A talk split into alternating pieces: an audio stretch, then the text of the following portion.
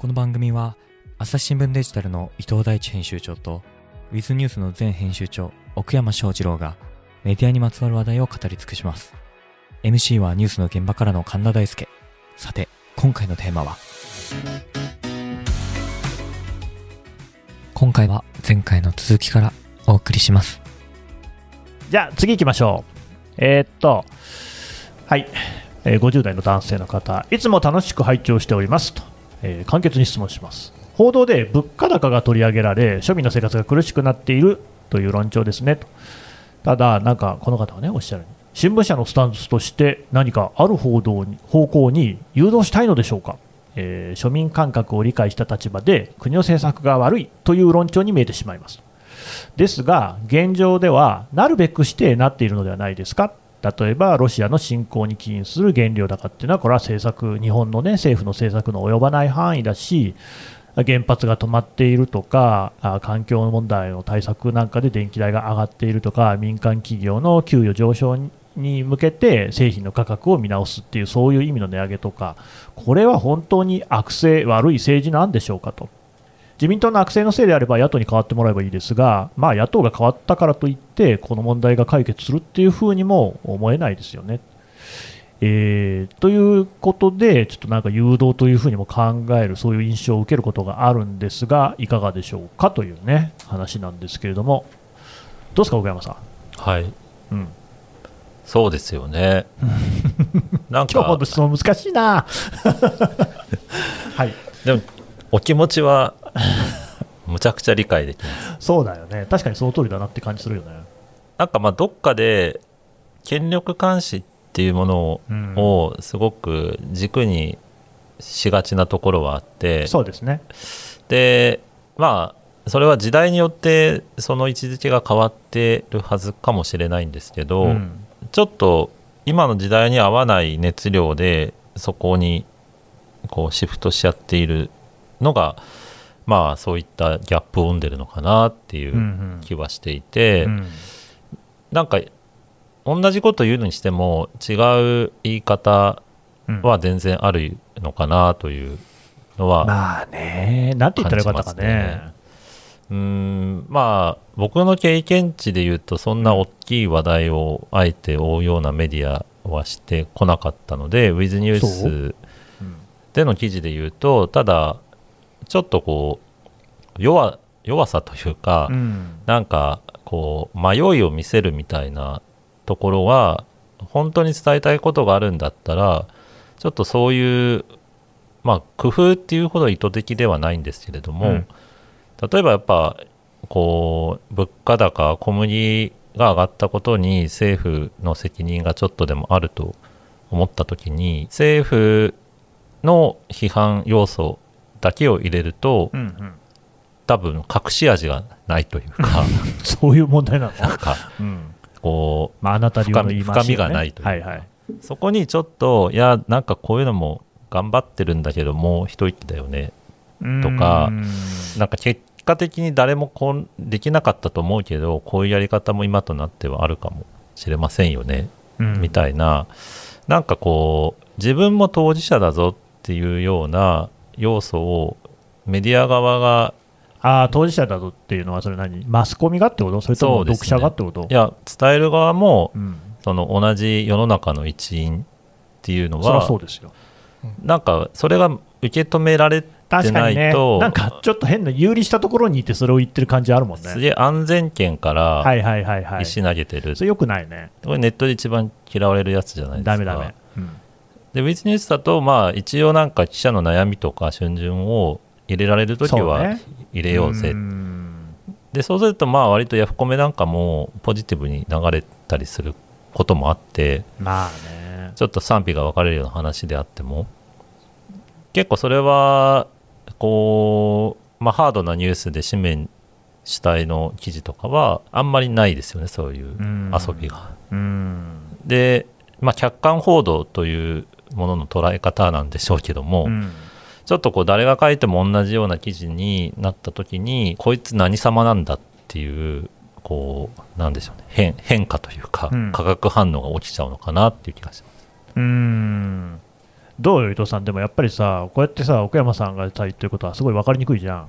なんかこうさ、こう紙面とかでもさ、こう分かりやすく伝えるっていうことも一つすごく大事なことなわけじゃんね、うん。そうするとある程度論調がパキッとするっていうのは、これはまあやむを得ないところもあるんじゃない？そうですね、まあ、あのそのの僕はこの問題はインターネットで好かれる、好かれないってことは全く関係ないと思う、全く別にきちんとあるべきだと思っていて、うん。やっぱり確かにこの物価高は、誰が何をやっても防げないかったんだろうと私は思います。多分ね、私は思いますし、うんうん。世界中でそれ防げてないから、そうだろうね、ただ、国家ってやっぱり年間100兆円以上の予算を使って、あるね、それをなんとかしないといけない、うんうん、別にベストな結果ではないにしても、うん。やっぱり対処はしなきゃいけない義務っていうのはあるわけですよ。うん。でそれに対して指摘をすることは、えっと、別にあのそれを書いて誘導したいわけじゃなくって、うん。それに対して、いや、きちんとやらないといけないよねっていうことを指摘することは、私は好かれようが嫌われようがやらないといけないと思うんですよ。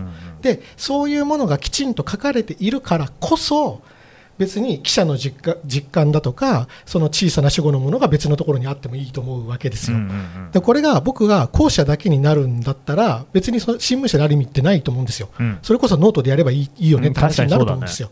ななので、これってりあの僕はどっちがいい悪いじゃなくて両輪だと思うので、うんあのやっぱ嫌われてもやらなきゃいけないことはやらなきゃいけないんですよ。うんうんなぜならそれって存在理由と深く紐づいてるから。うん。これが、いやいや、私たちファンビズだよねっていう、うん。あのの緩く楽しく、いいバイブスでやってきたよねっていう,、のが存在理由だったら、うん。一切嫌われることなんてやる必要ないわけですよ。うん。なので、これはやっぱりよくパーパスなんて言ったりしますけど、この企業がこのように存在する理由は何なのかっていうことを考えたときに、僕は両方ないといけないと思ってうん。いるので、あのもちろん批判ありきの批判は意味ないと思いますよ、意味ないと思いますけど、ただ同時にやっぱり、先ほどね、これ別の回になっちゃうのかもしれませんけど、そのビッグテックのようなところであるとか、国家であるところって言って、別に本当に普通の人が及ばないような力とお金を持ってるわけじゃないですか、そこに対してきちんと指摘することっていうのは、別にひるまずやらないといけないんじゃないかなと僕は思いますけど。うん。うん。ただなんかこの方の指摘なんかを聞いてても思うんですけど、うん。やっぱりその世の中ってね、いろいろな問題がまあまあ起こりますよね、うん。物価高もその一つですよね。っ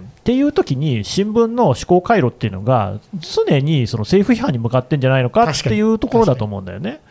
で、その安易さっていうのは、おそらく本当に見透かされてるところがあって、だから、その決まり文句的にやってるっていね。そうなんだよね。それはやっぱ良くないですよね。そうなんですよ。それは反省しないといけないですよね。うん、だからそういう意味ではやっぱり岡山さんが言ったようなそのじゃあ自分どうなんだっていう翻ってね視点であったりとかまた別の書き方みたいなのっていうのがまあでもやっぱ見たことないもんね。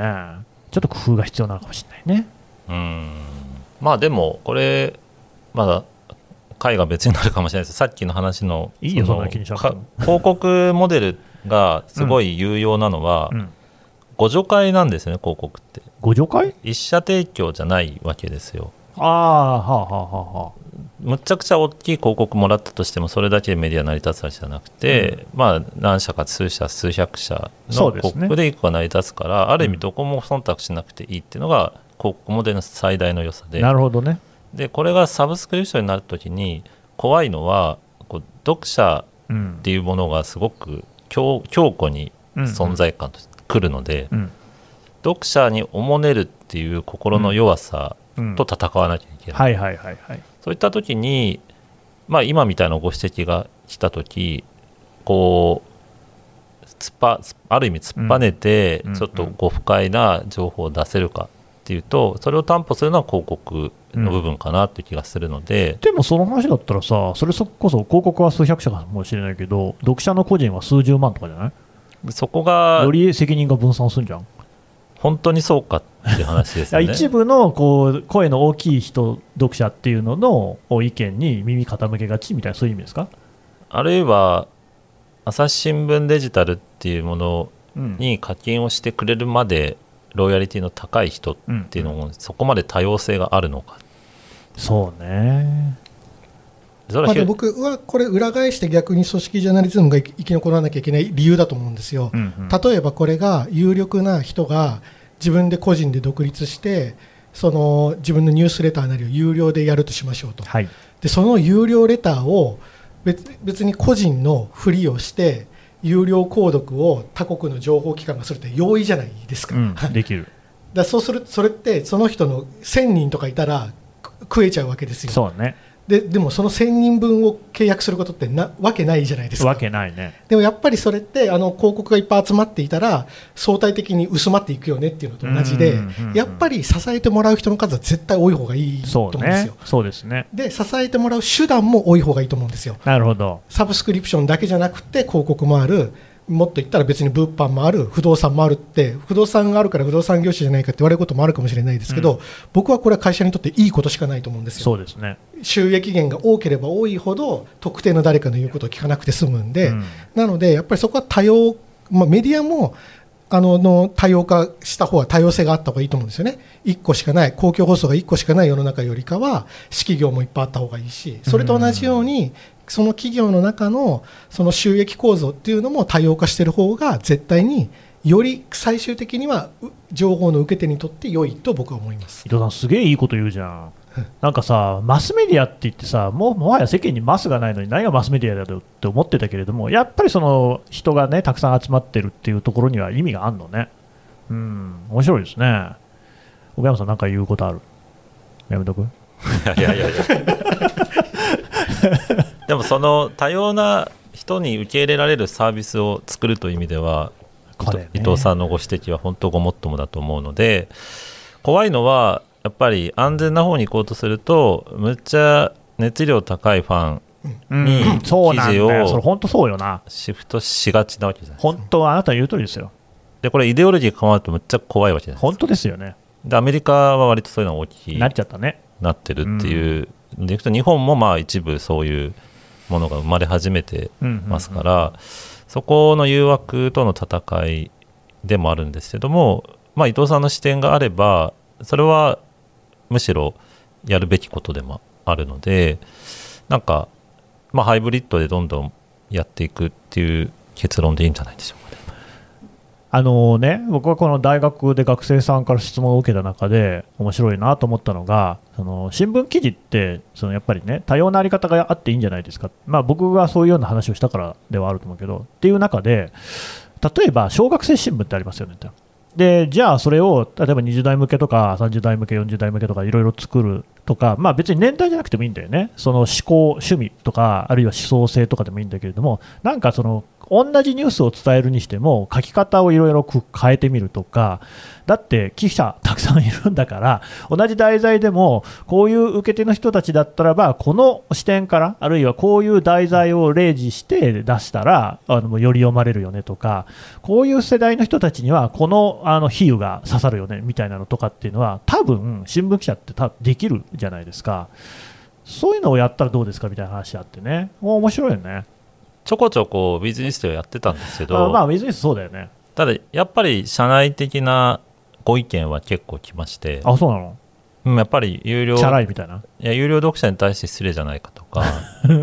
それだどんな有料読者に対してするんだね。お金を払ってる人と同じ取材ソースでうんうん。違う記事を書き分けるのは、お金を払ってる人の方が損してるんじゃないかってうんいう指摘はよくありがちなものであって、ただそれは全然商品設計違うから、うん。それに別に無料の読者が下なわけでもないんじゃないんですかっうんていうのを、まあ、その都度丁寧に説明はするんですけれども、うん。まあ、どうしてもちょっとビジネスとの距離感の偏見がさせるのかうん。ちょっとこう無料に対するすごいアレルギーみたいなのが変な形で今醸成うんされつつありますし、もっと言うとなんかマルチに使うことへのなんか背徳感みたいなのがなぜかあるっていうのはすごいもったいないなと。それは多分マスっていう幻想を持ってるからかもしれないああまあね。でもさ伊藤さんが言うようなマスっていうものを考えるんであればやっぱりさ一つの記事をいろんな書き方するって大事じゃない？まあそうですよね。だってこのポッドキャストだってそうじゃないですか。そうなのよ。うん。だって別に届けるためのね。普通にあの記者に出てもらって取材してることは一緒ですからね、うん。表現の仕方が違うってことであって、うん。そういうので間口を広げて、まあやっぱりマスメディアっていうのもね、まだ必要なんじゃないかなっていうふうには今、思いましたですね。朝日新聞。ポッドキャスト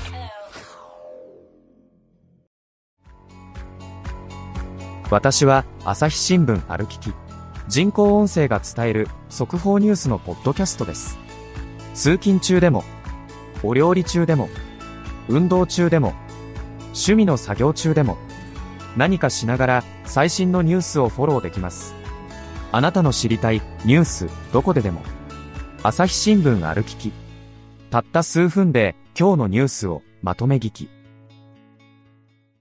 次、えーっとですね、30代女性の方から、質問ではないので、ここに書くのは場違いかもしれませんが、奥山さん、編集長退任、大変お疲れ様でした。ありがとうございます。退任のニュースを奥山さんのツイッターで拝見し、お。奥山さんのツイッターで拝見するものはニュースなんですかね？最初に思い出したのは過去の朝ポキでの神田さんとのやり取り。あなたもう何年編集長やってるんだっけ？聞かないで移動させられるでした このせいで移動させられたのかと思うとそのやり取りが好きだった 自分も罪悪感を感じていますすごい。コアファンですよ。コアファンなんです,、あのーすごいな。奥山さんそれそのせいで移動になったんですか？いやいやいや、誰も偉い人聞いてないのがこのチャンネルの売りですから。そういうことではないですね。えー新天地でもご活躍をお祈りするとともにいますえーまた朝ポキにも出演されることを楽しみにしていますいやあこうやってしてますので、あのそこら辺はね、大丈夫です。ご移動大変寂しく思いますが、岡山さんが私の質問に真剣にご回答くださったことを忘れません。おありがとうございましたと。エンゲージメント深いですね。そうですね。で、もう他にもちょっといくつかあの新しい会社で何やってんですかみたいな質問が来てるんですけれども、まあ、ここまでもねちょちょこちょことは出てきましたが、もうちょっと具体的に言うと、今、あなたは何の仕事をしてるんですか？はい。えっ、と、コンテンツマーケティングという業種になるんですけども、何ですか、たまあカタカナになっちゃうのでしてくださいよ。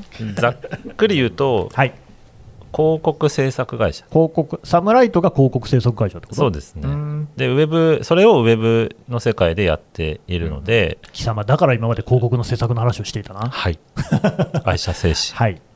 で、で、ウェブなので、うんまあ、記事を書くだけではなくて、うんうんツイッターを運用したりとか、まあ、動画を制作したりとか、まあ、それらを組み合わせたりとか、うんうんえーなそのなようなことをしているんですけれども、まあ、できて10年ぐらい経つ会社なんですよね。うんそれで割とまあ早めの時期からそういう業界に関わってきたのである程度のメニューは全部揃っている。うーんもうウェブ広告もできます、サイト運用もできます、うんで SNS も一応主だったところはできますと。うんただ、まあ、ちょっとこれをやりましたみたいなのがもうちょっと欲しいなみたいな。ああ代表作みたいなことね、そうですね、ないんですかね。うん、そこはなんか結構こう全部丁寧に器用にやってきた結果としなるてほど、これをやったぜみたいなのをこれからに取っておいたみたいな感じうん、があって。と取ってあるの？取ってあった。あそうなのね。ならいいですけど。でかつまあ朝日新聞グループの会社そうですよ。ではあるのでこうちょうどその新聞社での編集力みたいなのと目玉のこう企画みたいなのはこれうまく組み合わせられるんじゃねえかと。いうので私は編集出身みたいな立場で行って、でこれまで朝日新聞から行ってた人はビジネス系の人だったんですよね、ああそうなんだまあ、広告系の人が行ってて。ほいほい。でそれはそれで、まあ、あの一緒にこう企業さんにいうん。ろんな企画を売り込むっていうので、シナジー発揮してたんですけど。そりゃそうでしょ次は、まあ、そのう売る時のこう、商品メニュー自体をちょっと増やそうじゃないかと。なるほど。いうのでこんなこともできますあんなこともできます、うんうんっていうのでビジネスでやってた、まあ、さっき出た未来空想新聞みたいな話であったりとか、はいはい。まあ、これまでいろいろまあ明治乳業さんとやったやつとか、うん。まあ、そういうのを一応経験があると。そうだよね。いうのでこれまでは編集の立場でうん。ビジネスをあれこれやってたのを、うんうん。次はまあビジネスとしてかまあ会社なるほど。の中でちょっと編集の領域に挑戦していく橋渡しみたいなこと。を、コンテンツとしての広告のさまざまなバラエティをあなただったらあの作れますせと。そういうことですかね。きっかけ作りぐらいはできんじゃないか謙遜すんじゃねえよ。というでもね、今、これ、話聞いてて思ったんですけど、結局、あれかね、朝日新聞社としては、あなたをサムライトに取締役として出すことで、まあ、それはいずれは戻ってくるわけでしょ、朝日新聞社に。まあこれまでだと2年ぐらいですそうよねねあれかね、だから朝日新聞社の中に編集プロダクションを置くときに、あなたを中心にするっていうことが考えとしてあるんですかね？そんなことは知りませんよ、私の立場で。そうですかなんかそういう人事なのかなって今思いましたけれども、多分そういうね、ことはね、誰も 誰も言わないだろうから、単なる想像ですけどね。まあ、個人的には、うんそのこれまではプロジェクト単位の責任者ではあったんですけれども、まあ、その会社全体をまあ担当するっていうのは、まあ、一つスキルセットとしては面白いなというか、うん。勉強になるなと思いますね。でもあなたがもし朝日新聞社内編プロみたいなのの長になるとしたらですねさっき調査報道の30人だけ残せばいいって言ったところには大変なこう問題が生じますよね。お。残りの1470人を俺が持ってくぜみたいな話にもなりかねないっていう。そういうことじゃないですね。300人かもしれないです。あと全部首切るのかよ、えー次の質問。伊藤さんに質問です、えーこちらの50代の女性の方から。伊藤さんはドラマを見られないというお話、えーその理由を伺いたいです、まあ、これまでもねちょこちょことは聞いてますがまとめて聞きたいところでしょうね。確か漫画をお読みになりますよね。フィクションが嫌いということなら漫画やゲームのストーリーもほぼフィクションだと思うのですがその差は何でしょうか？ドラマのわざとらしさでしょうか、えー自己分析をお聞きできれば嬉しいです。ちなみに私もあまりドラマは見ませんが質によるのかなと思っています。面白いものは面白いと思います。どうですか？あの漫画もでも僕結構大人になってから読んほそんな人いるの？30超えてから読んだんですよいやいやいや、教室のコミュニケーションとかそうだよ。入れない？うんまあ確かに入んなかった。入ってないの？ドラゴンボールとか見ずによく。うん。誰もが見てるのあんじゃん。まあ、全く興味なかったですね僕ジャンプとか読まなかった？ね読まない スラムダンク。ていうかあれなんですよ僕、はい家漫画買ってもらえなかったんですよあだけど紙の本はいくくらでも買ってくれたんですよ。なので、はいはい。そもそも関心を持ちようがなかったんです。あー。でもさ、そうは言ったってよ。親の目をくくぐってさ、友達に漫画読ませてもらったりするじゃない。友達いなかったんで、うーん。友達いなかった。ほんなんかその割にはさ、なんか早いうちから女の子とマクドナルド行ってそうだそうだ。デートしてんだよデートしてた。どうなってんだよ、そこら辺はさ。でも、うん。本当に何？じゃあ、まあ、漫画とかアニメとかも全然見てなかったの？あんま見ないですね。本当に？はい。全然？ほぼ見ない。大体大人になってから見た。あの魔女の宅急便もカリオストロの城もおう35を超えてから見ました。いや、でもさ、そのそれこそ奥山さんが言った、その教室での会話ってのあるじゃないですか。まあ、わかんないですけど、僕のね、通ってた学校とかだと、それこそね、ドリフを見たかとか、ひょうきん族見たか、トンネルズを見たかみたいなのがずっとあったわけですよ。はいで、まあ、それはバラエティ番組だけど、で、それに類するものとして、さっきの奥山さんのドラゴンボールであったりとか、なんだろうね、ジャンプの漫画って、筋肉マンとかキャプテン翼とかさ、北斗の拳とか、なんだらかんだらいっぱいあったし、アニメでも、まあ、ガンダムの一つ二つ見るでしょって話でね、そういうのは全然通らなかったの？全く通ってないですよ。それは、ねその、興味がないってことなんだ。その、避けてるとかじゃなくて。避けてはいないです。なんか接する機会がなくてもいいやっていう。接する機会がないのと、うん。あとこうあの今になっていや絶対見といた方がいいよ、いいよみたいに言われるじゃないですか、はい。で今見るとめちゃめちゃテンポ遅いじゃないですか。30年まあ前と40年前、ね、そりゃそう、しょうがないよ、そんなの。でそれで見るのやめちゃってウィキペディアであらすじ読んで。出た。うわデータ、だからコスパ中って言われてるんだよ。そうそうそう。えでもさ、それこそドラマでも有名な東京ラブストーリーとかさ、なんかその時代の節目みたいなのあんじゃない、知ってる。知ってはいる、あ危ない。デカウィキペディアで。うんあのなんていうか概要は知ってはいるそそう、本当にあれだよね、そのあなたって昔からそういうところでは自分に多分自信があったんだろうね。そういうそうなんですか、ね、だって人に合わせようっていう雰囲気がみじんも感じられないじゃない。そうなんですよ。だから。うん。ななんかだからまあ別にいいかなっていう。自分には自分の趣味があったんで。そうなんだね。野球やったりサッカーしたり。いやいやいやいや、それは それですごくいいんだけどもさ、野球をやってたって、ね、野球が終わった後にはさ、筋肉マンの話とかするんじゃないの、サッカーだったらキャプテン翼の話するだろ。う。確かにね。キャプツバを抜きにサッカーとかできたんですよ ね確かにみんな砂場でオーバーヘッドキックの練習してた。やってたでしょ？絶対こんなの試合で使わねえのに意味ねえなと僕はずっと思ってた。えまあまあ、そこが、立花兄弟とかやんなかったスカイラブハリケーンね、スカイラブハリケーンね知ってる。知ってはいるんですよでも僕。あー情報としてはね、はい。うんうん。あのそんな別に知らなくてもいいやとは思ってないんです、なるほど、うん、でもドラマやっぱりそあのなんかあれじゃないですか。映像って尺取るじゃないですか撮るよ。それが嫌なんですよ、そんな昔からそんなふうに思ってたの？うん、いやー俺その正直子供の頃にドラマが尺取るとか考えたことないですよ。あでも子供の時はあまりそもそも触れてなかったってことが原因だとでもさ子供だって高校生だって子供は子供じゃないのそんなの、うん、そう高校生の時にドラマ見るとき尺とか考えてた？あ考えてたって聞いて見てないんだもんね。見てないいや奥山さん考えてた？まあ、だって娯楽自体少ないですもんそうだよね。本当そうじゃん。だから娯楽ってそもそも尺を取るものですからね、時間をこううよ。消費するものですからね、そうそう。そうだけどそれはドラマとかだってさこの方がおっしゃってるように面白いものは面白いねストーリーの展開とかもあるしさおしんとかみんなが見てたわけじゃん。うん。あれはやっぱ展開が面白いからだよね。そういうのを全然見てないよ。全く見てないんですよね、だから、うん。まあ接点がなかったということまあ、ですけど。それがそうんそうですね、あと本とか漫画飛ばせるじゃないですか、うん、あのどうでもいいところ、うん、飛ばさないけどねは。い、まあ、飛ばせるよ。飛ばせるじじゃないですか、うんそこがいいなと思う、なんかあなた本当にこのなんか倍速社会の申し子みたいな人ですね。すごいな。そう。先駆けだね。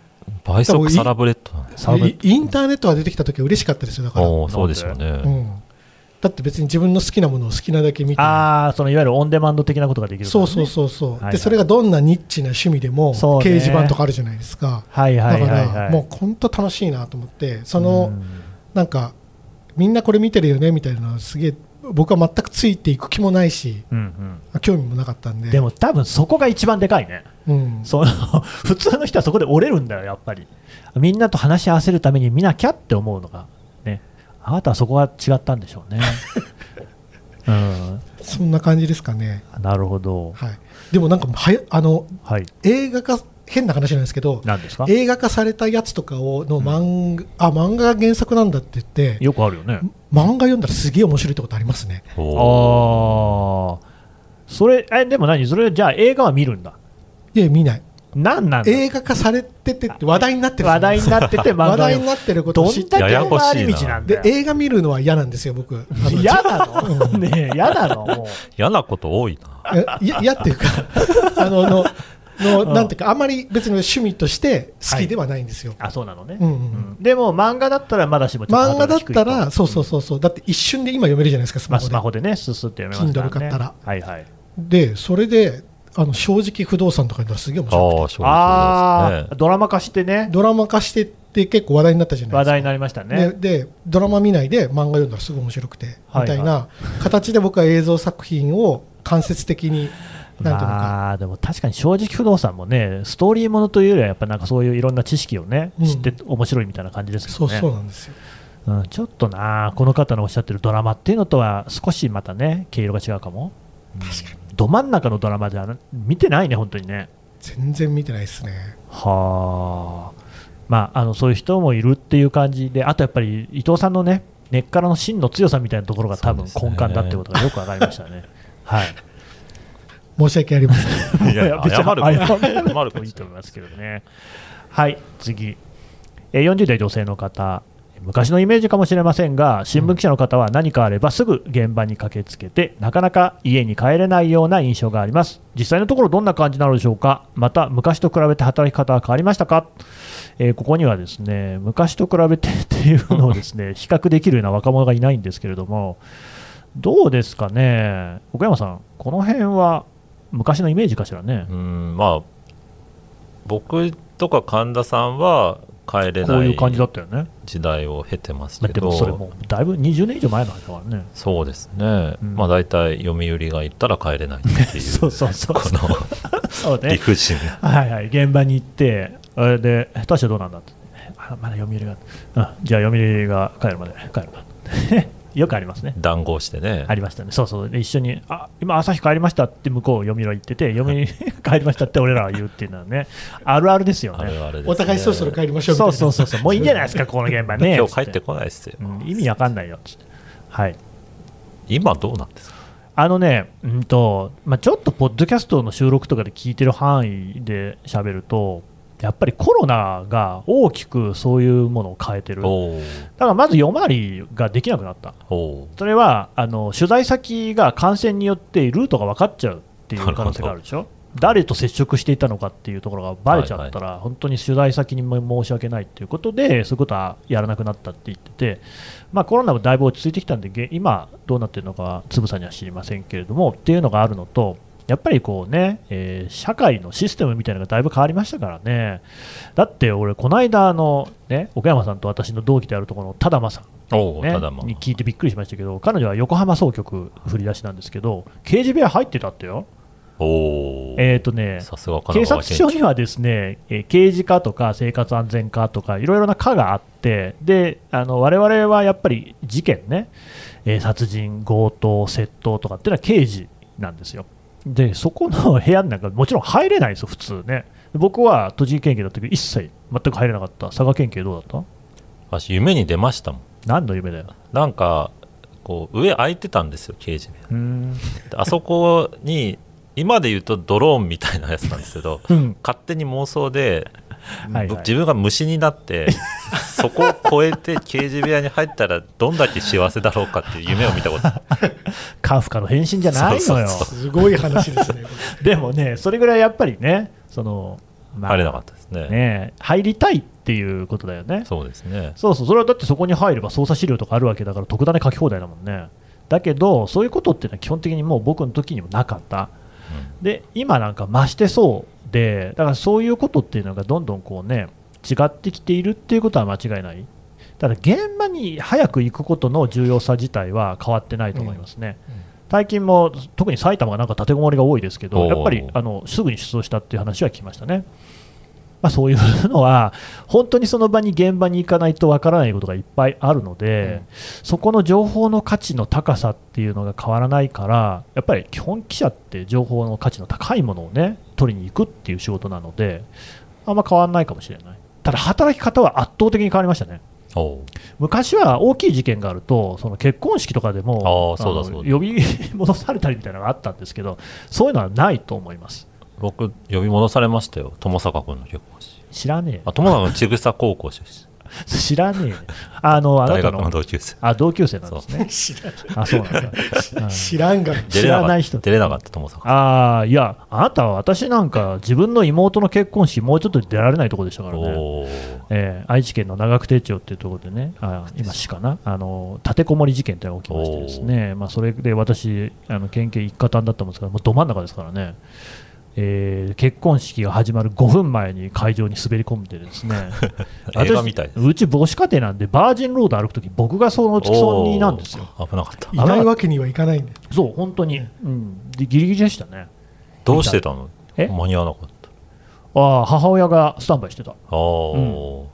ていうね、僕すごいいい話ですね。そうでしょう。次に行きます。えー20代男性の方、え自分の子供とのちょうど良い距離感ってどのくらいだと思いますか？で、まあ3人の中で子供いるのは私だけなんですけれども、この方も20代だから、まあおそらく子供は自分にはいらっしゃらない。というと、だ自分が子供だった時の親とのね、良い距離感っていうのも多分あるんだろうと思いますけど、伊藤さんなんかどうですか？親御さんとの距離感は。私は、まあ、なんかつかず離れずみたいな、やっぱりあの親が気を使ってくれてるんじゃないかなというふうには思いますけどね、そんなにべったりではないですね。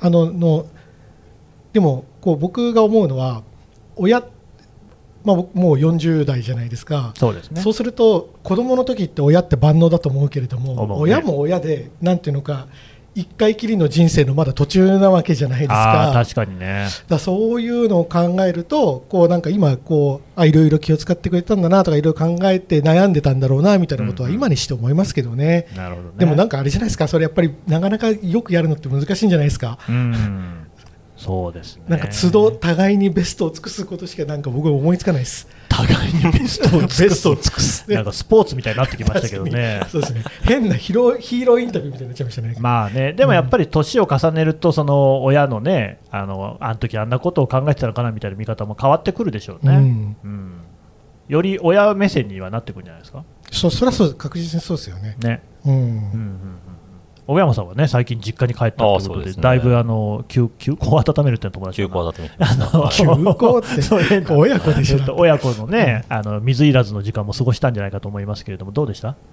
そうですね。うん、距離感。うちの場合ね父親がちょっとこう変わった一枠な感じで。おや話せる話ですか？まあ多分。大丈夫？そうですね、まあ、大学教員って、うんそういういわゆる民間企業みたいなところには、あそういう意味かいな。立派な仕事じゃないの。結構浮世離れしたところがあって。はあはなので割と突っ込まれキャラみたいな感じだったんですね。でそれがまあか人間関係的には調整弁になってたかなみたいななるほど。感じで、うん。まあ、母親はまあある意味超普通のなんか昔の専業主婦みたいなうんうん。感じで、まあ、そこそこ勉強も熱心にやれと言ってくる側面もありつつうん。父親は全然そういうの関心なくてあそうなんだ。大学もなんか全く参考にならなかった。彼の情報は。教員なのに。大学の教プロプロなのに。いやむっちゃ教え方下手で。そんなの困るんですけど教育大大学の教員だったんですよ。学それ一番困るやつじゃない。全然数学とか分かんなくて。ひどいね。はいそうなの？それはでもやっぱり自分の息子にはちょっとそういうなんかねためらいがあったんじゃない？いや子供だからってそういうのはおかしいなみたいな。あれでよく先生を育てたなと そうなん ってだ、思いますが。だ大学選びも全然彼が知ってる大学ってもうなんか半世紀前の情報で終わってたんで。あのさ半世紀前の情報ってさあなたのお父さんでしょ、はい。もうなんかあれじゃないの？帝国大学みたいなことなんじゃないの？それもあまあそこまでじゃないんですけど。ただ僕私立なんですけど、うん。私立大学って全然彼のテリトリーに入ってなかったんで。もう国立大しか知らないみたいそうなですね。うん。なのでそういう意味でも特に関西だしね。そうですね、うん。全くまだそれがまたちょっと大学の先生なのにみたいな、うん。ちょっと突っ込みどころになってこうちょっとギスギスした時のこうガス抜きみたいになあー。でまあ、何、結果論ですよね。け結局その親子関係としてはどんな感じなの？距離感は。役割分担ができてた気がしますよね。母親は割とガリガリ受験頑張れみたいなモードに入ることがあってまあ、習い事とかも結構小学生の頃むっちゃさせられてて。親大変だったね。なんか工作教室とか見てました。でも楽しそうじゃない、あと書道教室とピアノと英才教育です水泳も行ってました。へええでそれは何？自分としては嫌だったの？まあそこまで嫌じゃないんですけど自分から選んだものではなかったですね。ああそういうことね、はい。まあ、そんなもんじゃないかな、まあ自分から行きたかった。まあ最終的にピアノだけはずっとやりましたけどあなたピアノ弾けるんだじゃあ。高校までやりました。すごいじゃん。えー今でもじゃあピアノは腕に覚えあり？えっとねジブリの曲は覚えてるうんなんでジブリがこのねポッドキャストにはよく出てくるのか。ジブリの曲だっていっぱいありますけど何ですか？えっと「千と千尋」のテーマ曲なんでと笑ってるの？別にいいじゃないじゃああなたあれなの？駅前にあるピアノとかこうちょっとシャーッと弾いちゃったりするやつ？アンプできるのはジブリの曲しかないです。うんあんなに頑張ったのにやっぱ残るのはそういうなんでしょうね。耳慣れた曲にな普通にそのクラシックをやっぱりね段階を踏んで勉強勉強とかね練習してたわけでしょ？そうですヤマハ音楽教室に行ってました。ああもう王道じゃないですか、はい。うん。ただ中学校の時に音大行きたいんだったら無理このままだと無理だぞって言われて。えそんなレベルでやってたの？いやいや全然全然。だからだからこそ先に宣言されたんです。は本気でやる気お前みたいあはいはい、ないや無理っすっつってうん。でそこからもう弾きたい曲だけ弾いていいみたいなそれは何？せんピアノの先生に言われたの？そうそうそう。ああなるほどね。だからお母さん音大というかうん。まあそうです。だから教育学部の音楽の先生とか、まあ、音楽系に行くんだったら今じゃ全然無理だぞみたいな。ね。はいはいはいはい。でまああんまそういうつもりなかったんで、うん。そこからアニメの曲とか。ファイナルファンタジーの曲とかむっちゃ弾いてましああファイナルファンタジーのテーマとかね。そうですね。はいはい。弾いてるやついたわそう。うん。たっていうなんだっけ。うんわかんない。習い事。親子関係。親子関係。母親がそういうちょっと教育熱心で。お母さんは先生とかではないの？ではね専業主婦ですね。うん。ゴリゴリの。なるほど。で父親がちょっと抜け感があるっていう。抜け感。ね 抜け感。なんだその言葉の使い方。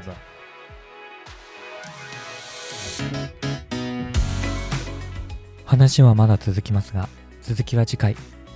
この番組へのご意見、ご感想も募集しております。概要欄のフォームから、どしどしお送りください。